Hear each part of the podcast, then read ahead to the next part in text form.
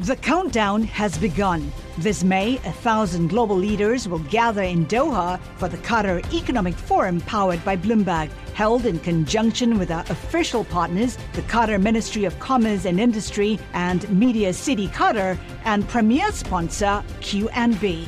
Join heads of state, influential ministers, and leading CEOs to make new connections and gain unique insights. Learn more at QatarEconomicForum.com. Welcome to the Bloomberg Law Podcast. I'm June Grosso. Every day we bring you insight and analysis into the most important legal news of the day. You can find more episodes of the Bloomberg Law Podcast on Apple Podcasts, SoundCloud, and on bloomberg.com/podcasts. The U.S. Supreme Court appeared divided on Tuesday over whether federal anti discrimination law protects gay and transgender employees, as the justices heard arguments in a clash that will define the workplace rights of millions of people. Joining me is constitutional law expert Stephen Vladeck, a professor at the University of Texas Law School. Steve, these were three separate cases, but with one legal issue under Title VII. All three cases revolve around Title VII of the Civil Rights Act of 1964, really one of the most important pieces of legislation Congress has ever enacted. That is, I think, most familiar to us as the central employment discrimination law in the country. And Title VII basically prohibits most employers, basically every business with more than you know a small number of employees, from discriminating against their employees on the basis of, among other things, sex.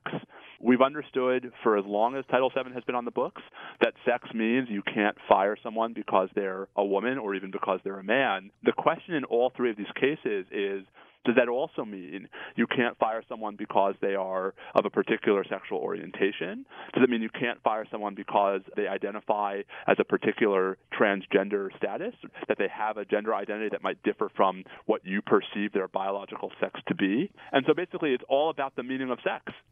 I understood that some, the plaintiffs, part of their argument was appealing to the text of the statute in order to get some of the textualists on the court on their side?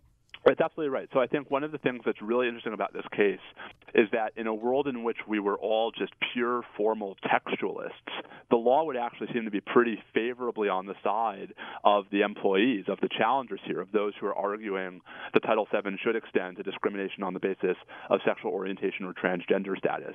I think the problem that arose and that we saw from the oral argument on Tuesday morning is that the justices, I think, are not necessarily quite the fervent, committed that they always put themselves out to be. Let's explain it a little bit because so Justice Scalia was known as a textualist. He was the sort of almost the leader, the father of the movement, and Justice Gorsuch is supposed to be one of those who follow Scalia.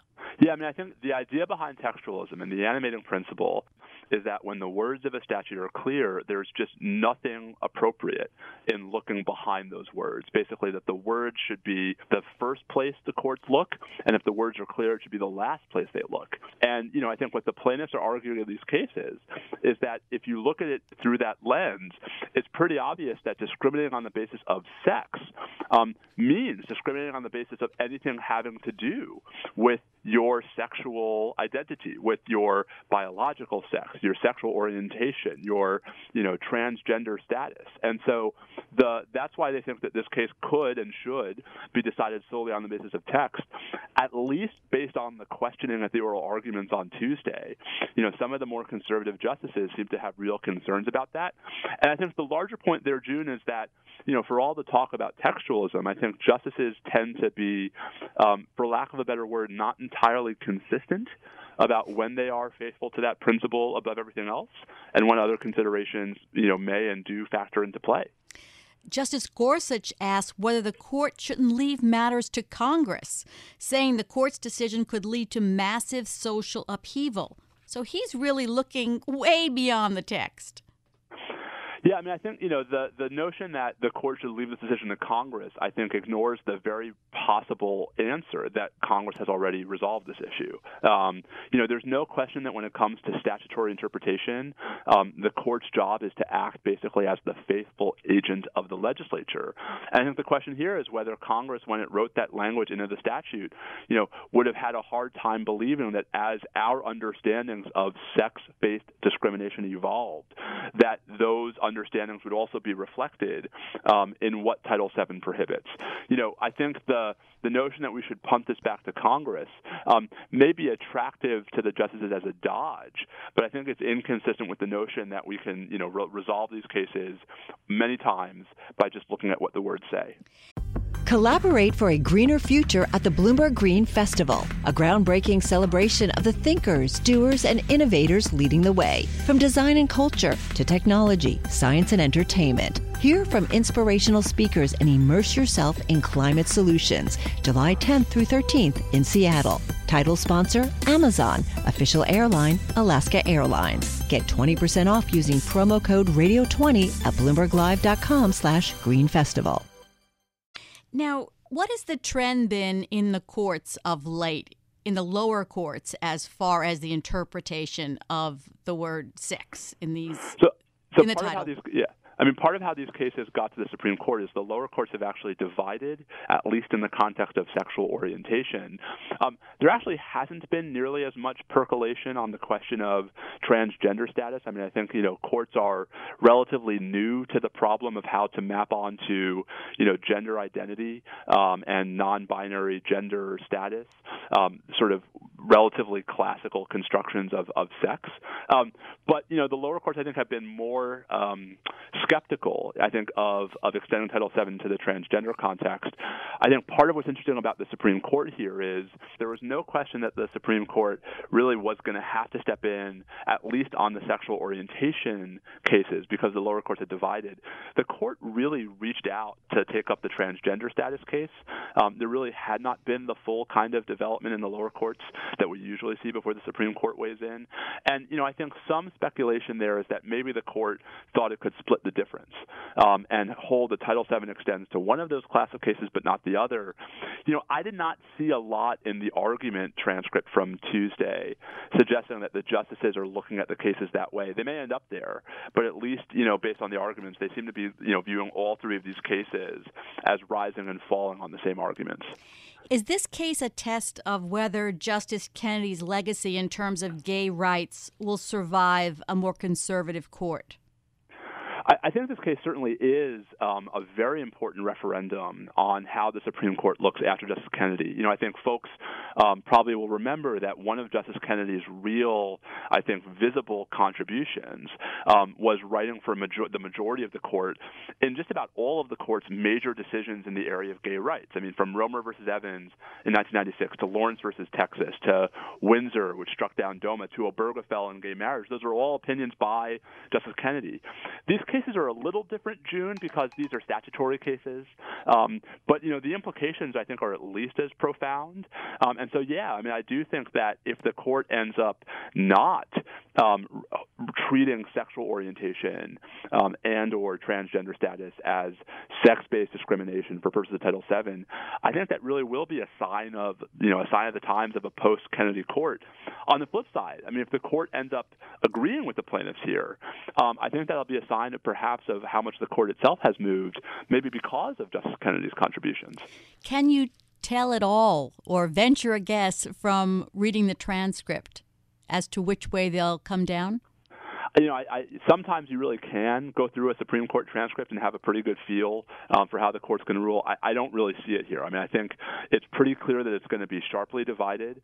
Um, I think it's a pretty safe bet that you know the four progressive justices are likely going to side with the plaintiffs at least in the sexual orientation case. Um, you know, maybe they'll try to split the difference with some of their conservative colleagues. I think it's almost certain that you know at least three of the conservatives um, will side with the employers in both cases, and I think you know the real question becomes what about you know the the, the justices who really are increasingly in the median, um, if not in the middle, and that's you know Justice Gorsuch, Chief Justice Roberts, maybe Justice Kavanaugh, and I just you know I don't know that we can have any confidence from the transcript how really any of those three are going to vote in these cases. Finally, the Trump administration was fighting on both sides of the issue in this case, the EEOC on one side and the Justice Department on the other.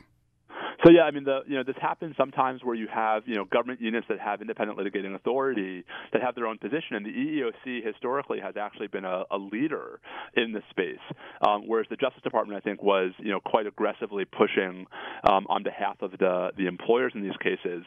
You know, I think that's not unheard of, although it's always a little awkward when you see it. Um, you know, where you see the sort of the agency tasked with actually enforcing our employment laws coming out one way, and the Justice Department saying you know know, no, you shouldn't. I don't know that that's going to tip the scales, you know, in these cases. I think the justices don't need the help. Um, that really, I think what this is going to come down to is as between really what should be a relatively straightforward case under you know, modern textualism and the concerns that, you know, Justice Gorsuch alluded to at the argument, which way the justices are going to go. Um, anyone who knows for sure, I think, is is is either, you know, one of those justices or is selling something. Thanks, Steve. That's Stephen Vladeck, professor at the University of Texas School of Law. Thanks for listening to the Bloomberg Law Podcast. You can subscribe and listen to the show on Apple Podcasts, SoundCloud, and on Bloomberg.com slash podcast. I'm June Grosso. This is Bloomberg.